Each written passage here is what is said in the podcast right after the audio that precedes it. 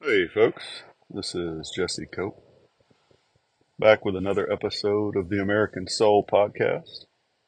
Hope y'all are doing well. Wherever y'all are and whatever part of the day you're in, I sure do appreciate you joining me and giving me a little bit of your time. I hope you are staying warm. I think, at least apart, across most of uh, America, it's pretty chilly these days, with the possible exception of places like Florida. But we won't talk about that right now, especially if you're somewhere up, say, like Montana or Idaho, and the temperature is negative 30. Oh, Lord help. God be with y'all. uh, thank you, God, for wood stoves and heaters, right? Fireplaces. That is, if you can't tell, that's what's going on on the homestead right now, is dealing with cold temperatures, ice, little bit of snow or ice, depending on how you look at it. Not a lot. Mostly just cold. I can tell you right now, the animals, from the dogs to the cats to the chickens, they're not impressed. And I'm sure the cattle aren't either. My father and I were just discussing whether we needed to break ice on tanks today or not. At any rate, for those of y'all that are here, thank you. For those of y'all that continue to share the podcast with others, thank you. Y'all help it to spread a great deal. Father, thank you for today. Thank you for you, Father, and your Son, Jesus Christ, and your Holy Spirit. Thank you for your love and your mercy, your grace, your forgiveness of sins. Thank you for the people that listen to the podcast, Father. Thank you for those that share it with others. Be with them and their families. Guide them, bless them, protect them. Surround us all with your angels, Lord. Help us to do your will. Be with those who are out in the cold across the country, whether it's because they don't have a home to go to or whether there are police, our law enforcement, our firefighters, our military who are out there protecting us and keeping us safe. Help us to do our part, Lord, to protect them. Help us to support them, encourage them. And perhaps most of all, Father, help us to elect leaders who will help turn our nation back to you, to strengthen the positions of those in those positions our military, our firefighters, our law enforcement, to make our communities safer and stronger. And guide my words here, Father. In your Son's name we pray. Amen. I wanted to read a quote on the last podcast to reread it just to kind of hammer home the point that if we don't have basically universal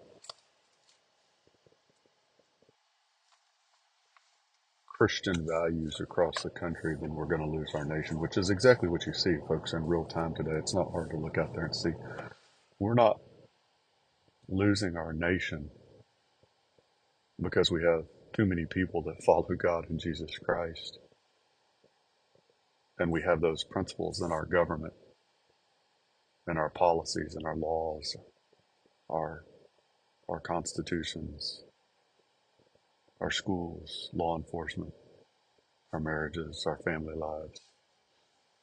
That's not why we're losing pretty much all of these things, we're losing them because we don't have the principles of Christ. We've rejected God and we've we've taken those principles out of our daily lives. This is a letter from 1813 to Thomas Jefferson by John Adams. We've read this quote pretty recently, I think, so hopefully it'll ring a few bells with y'all. It's definitely one of the ones that needs to go on the everyday podcast, which I'm still working on, folks. I promise I'm getting there. The general principles on which the fathers achieved independence were the only principles in which that beautiful assembly of young gentlemen could unite, talking about the founding fathers. And what were these general principles? I answer, the general principles of Christianity, in which all these sects were united, and the general principles of English and American liberty, in which all these young men united, and which had united all parties in America in majorities sufficient to assert and maintain her independence. Now I will avow that I then believe and now believe that those general principles of Christianity are as eternal and immutable as the existence and attributes of God, and that those principles of liberty are as unalterable as human nature and our terrestrial mundane system. You can't have liberty without God. And as soon as you start to try and change those principles of liberty, those principles of God, you lose liberty. And the only way, the only way that we can unite in America across political parties for any real length of time, for any, any serious achievement, is to unite based on those principles. You don't have to be Christian in order to be American. But if you aren't willing to follow those principles of Christ as an American, regardless of whatever faith you claim, then the country's going to fall apart and it's going to be just like the other places around the world. It's actually, it's going to be worse. It, it'll be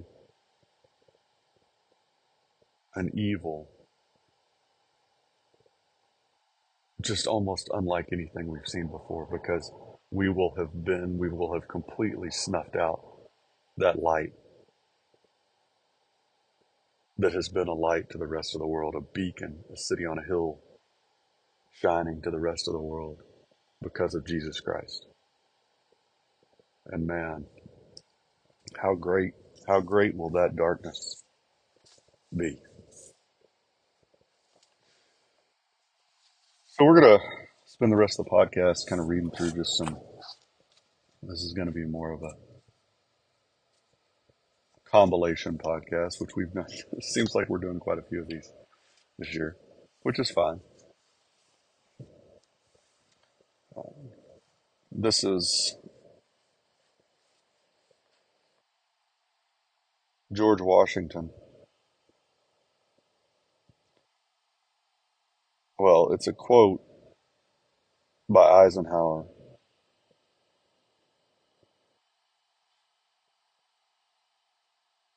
Yeah, I got that backwards. I'm sorry. I just saw the name that popped in my head. This is a, a quote from President Eisenhower for his first presidential inauguration in 1953. This is where I got George Washington. He took the oath of office on two Bibles uh, one used by George Washington in 1789 at his inauguration, and one given to him by his mother when he graduated from West Point. This is the prayer that he offered. My friends, before I begin the expression of those thoughts that I deem appropriate to this moment, would you permit me the privilege of uttering a little private prayer of my own? And I ask that you bow your heads. Almighty God, as we stand here at this moment, my future associates in the executive branch of government join me in beseeching that thou will make full and complete our dedication to the service of the people in this throng and their fellow citizens everywhere. Give us, we pray, the power to discern clearly right from wrong and allow our words and actions to be governed thereby and by the laws of this land. Especially we pray that our concern shall be for all the people regardless of station, race, or calling.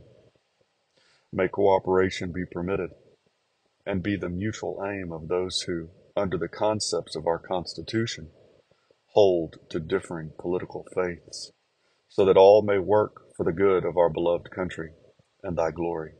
Amen.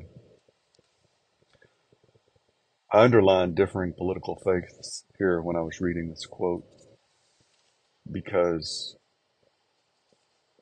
and I don't I didn't have the quote I can't find it I can't even remember who said it we've read it a couple times on this podcast but it talks about the fact that the only reason that people of other faiths can come to America and receive asylum, receive freedom and liberty,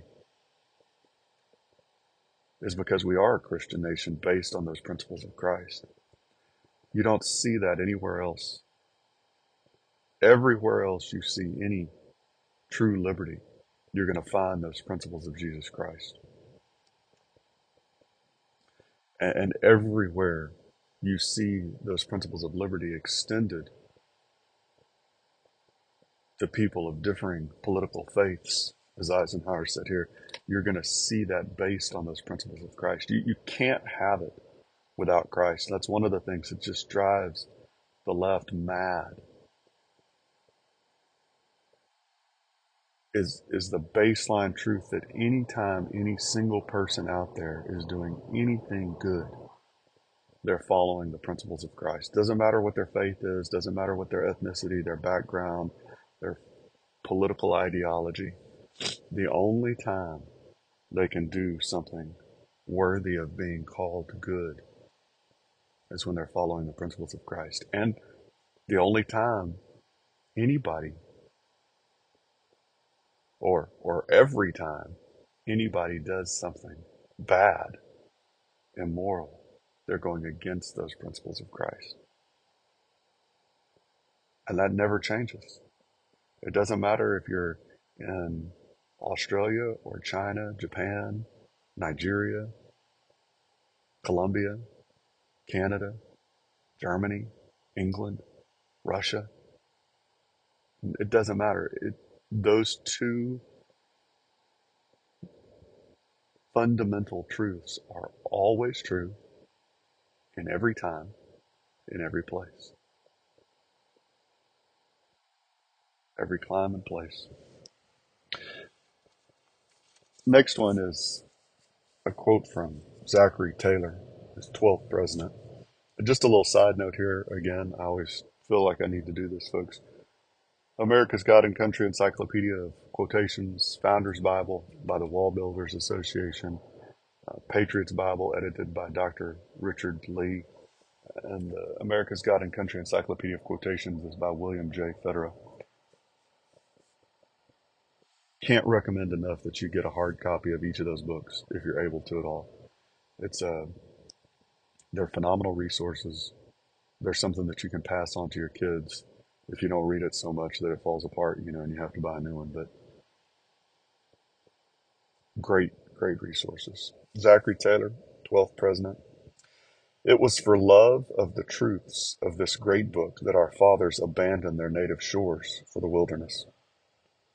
Animated by its lofty principles, they toiled and suffered till the desert blossomed as a rose. The same truths sustained them in their resolutions to become a free nation. And, guided by the wisdom of this book, they founded a government under which we have grown from 3 million to more than 20 millions of people. And from being but a stock on the borders of this continent, we have spread from the Atlantic to the Pacific. I, every time I read that, it just astounds me that we've allowed ourselves to be tricked, lied to by the left that this country was founded on anything other than the principles of Christ. That the 1947 Supreme Court idea of separation of church and state is, is anything but wholly wrong. potentially malevolently so, but, but wrong, whether it's out of ignorance or malevolence, by accident or by design, right? It's completely wrong. It was for love of the truths of this great book, the Bible, that our fathers abandoned their native shores for the wilderness. The same truths sustained them in their resolutions to become a free nation. And guided by the wisdom of this book, they founded a government under which we have grown. You, you can't have America without these principles of Christ. The, the teachings that you find in the Bible. It's, again, folks, it, it goes back so often, ties into education. There is a reason that a number of people out there today do not want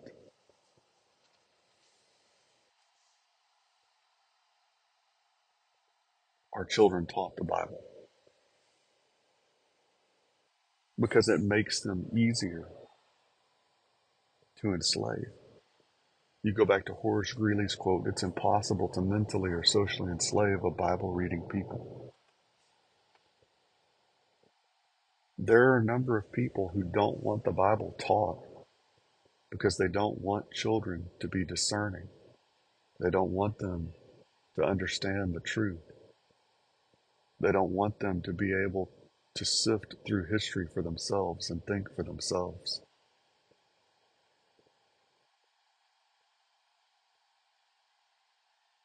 The Bible should absolutely be the bedrock principal textbook of our public schools. And and that's no, that's doesn't infringe upon anyone's religious liberties in any manner because this is a Christian nation. And in order to strengthen a Christian nation, you have to teach Christian principles found in the Bible first and foremost. And so if you want to be Muslim or Buddhist or Hindu, you absolutely can be. But as a public school system, with the goal, the goal of public education has to be to strengthen the nation. And you can't do that if it's not based on the Bible. Just, just look at what's going on today. Not merely the condition of our schools, but the condition of the citizens that we produce from those schools.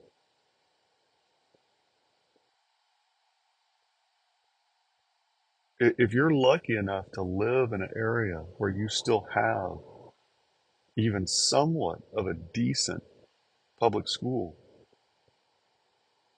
dig into it and you will find at the heart of that school are still the principles of Christ. Somehow, some way, those teachers, those educators, those administrators and counselors are able to put those principles into action.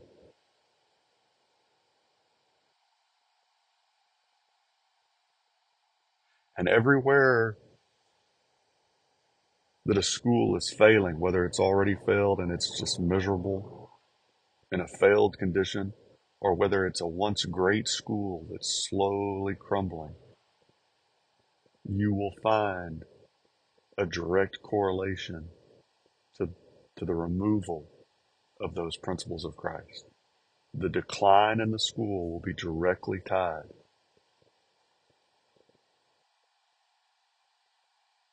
to the decline in Christian principles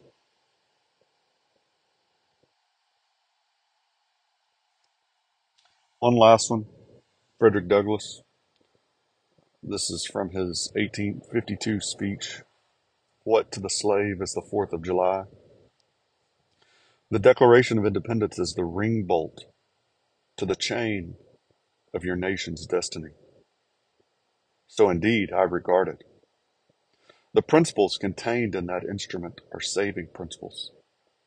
Stand by those principles be true to them on all occasions, in all places, against all foes, and at whatever cost.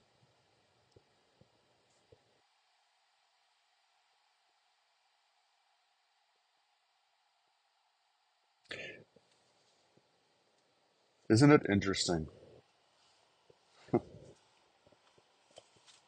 and, and when you read more, and I'm not a Frederick Douglass expert, but when you, the little bit I've read, you see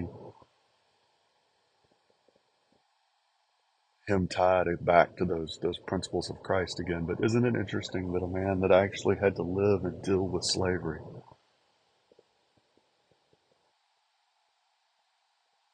regarded our Declaration of Independence and the principles therein that all men were created equal. Compare that to what you hear today from people that claim to be against racism. God bless y'all, your families, your marriages. God bless America. We'll talk to y'all again real soon.